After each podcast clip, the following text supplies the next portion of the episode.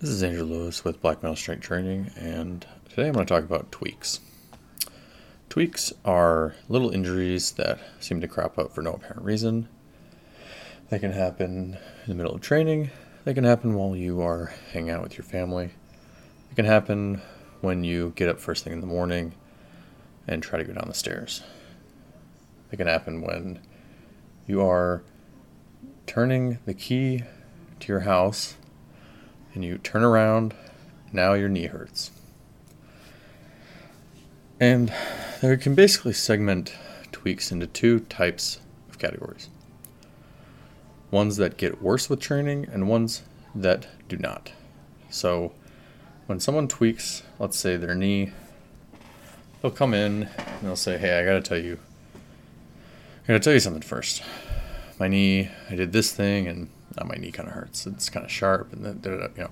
And I said, okay, well, let's just see what you can do because if you're going to squat 285 today for five, you still have to squat 185, and you still have to squat 135, and you still have to squat 95, and you still have to squat the bar.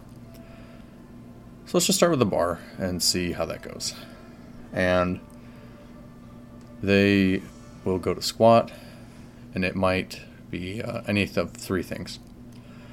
It hurts really badly, or it doesn't seem to be bad at all, or it's just kind of moderate. You know, there's kind of the three three uh, obvious segments. Sometimes somebody who has a really bad tweak, especially in their knee, will do it from a twisting action. And so when they get under the bar and they go to squat because of the symmetry about the knee in the squat, you don't notice any pain. That's a good thing. So if this is the case, then we'll have them work up their weight, have it get heavier and heavier, and hopefully they can get to their work set. If we get, let's say, halfway through the warm ups and it starts creeping in and getting worse, usually I'll have them stop especially if they are novice and they're on the novice linear progression. If they are not, I might have them do some light work at a weight that did not hurt, just to kind of get some blood blood flow to the area and get the healing process going. If it does not hurt horribly, it hurts a little bit, but it doesn't seem to be getting worse as the warm ups progress. I will likely have them, if they're willing, to do the, the workout just as is. And the fact of the matter is, is that you're going to get hurt. You're going to tweak something. You're going to get hurt lifting. You're going to get hurt living your life. You're going to get hurt going to the bathroom. All this stuff. You're, you're gonna you're gonna live your life and get hurt. And that's just a normal part of life. The question you have to ask yourself is, are you willing to train through it?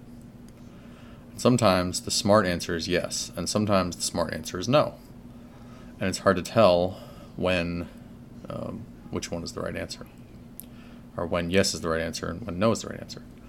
But if you're able to do your warm ups and um, the, the pain doesn't seem to be getting worse, or in fact it might be even getting better, that's a good indicator that you should just push through. If it is getting worse and worse as the warm ups progress, probably a good time to call it quits and see if uh, a day and a half or two days off is, is helpful. Now, long term, let's talk about uh, session to session injuries. Let's say that you, super common, have uh, some shoulder pain or elbow pain. And you're not sure why it's happening. You know, you get under the bar and you squat, and uh, your elbow kind of hurts after, and it's kind of this achy, kind of dull uh, pain doesn't really seem to go away.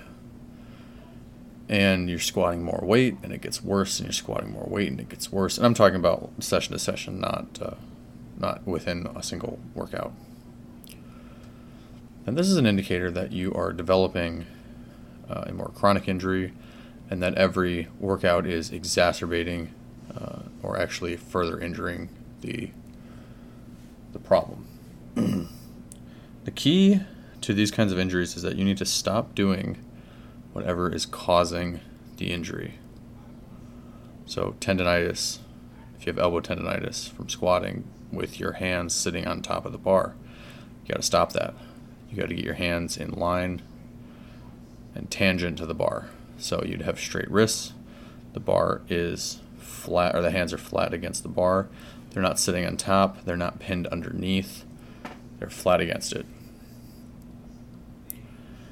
So once you have stopped doing whatever is pissing off your elbows or injuring, causing chronic injury to whatever joint you're you're hurting, uh, it needs to heal.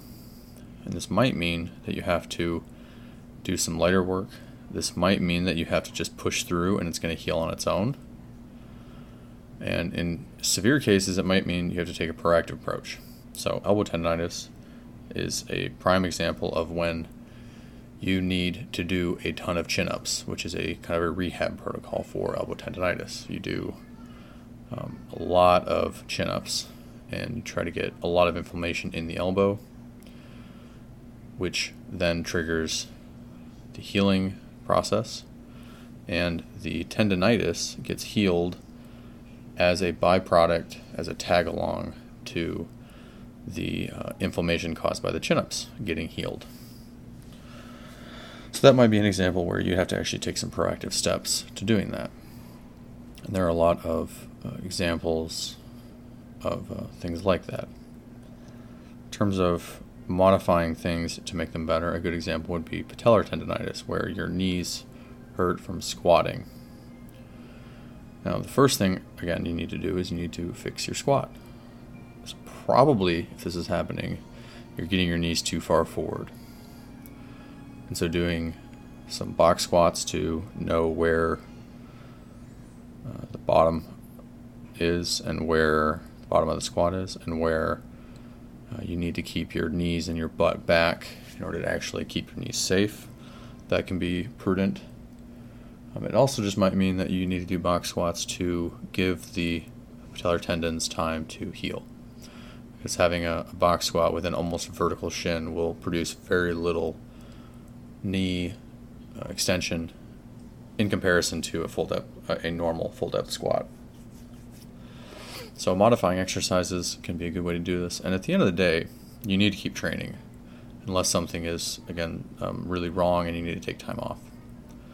So, a lot of times when I have clients who are in pain for one reason or another, I have to just figure out how best I can work around what they have going on to get them lifting. So that might mean that they're doing high bar squats. It might mean they're doing front bar, front squats. It might mean that they're doing uh, good mornings. So basically, super vertical shinned uh, squats, or even proper good mornings. It might be box squats. It might be partial presses. But at the end of the day, you got to do something. You can't just stop training again unless it's really severe. So keep that in mind and don't be afraid uh, to not beat the crap out of yourself if you need to take a day a, a session off. That's you know that's normal. Don't let that turn into weeks and months and years. Because again at the end of the day you're going to get hurt. You're uh, you're going to get tweaks and you need to figure out how to cope with it. So if you do have a tweak get in the gym. Start your warm up if you got to call it on the squat, maybe you bench. You can bench just fine. You got to try to deadlift. You can deadlift pretty heavy, but not what you're supposed to do. Do a set of five, call it a day. But you got to do something for that, and you got to feel out what's going on. Just because you have a little tweak doesn't mean that you shouldn't go into the gym and just try to do what you were going to do. Keep that in mind, and if you have any questions, please let me know. Thank you for listening. And if you guys want to submit any ideas for future topics, you can email me at blackmetalstrengthtraining at gmail.com. Thanks for listening.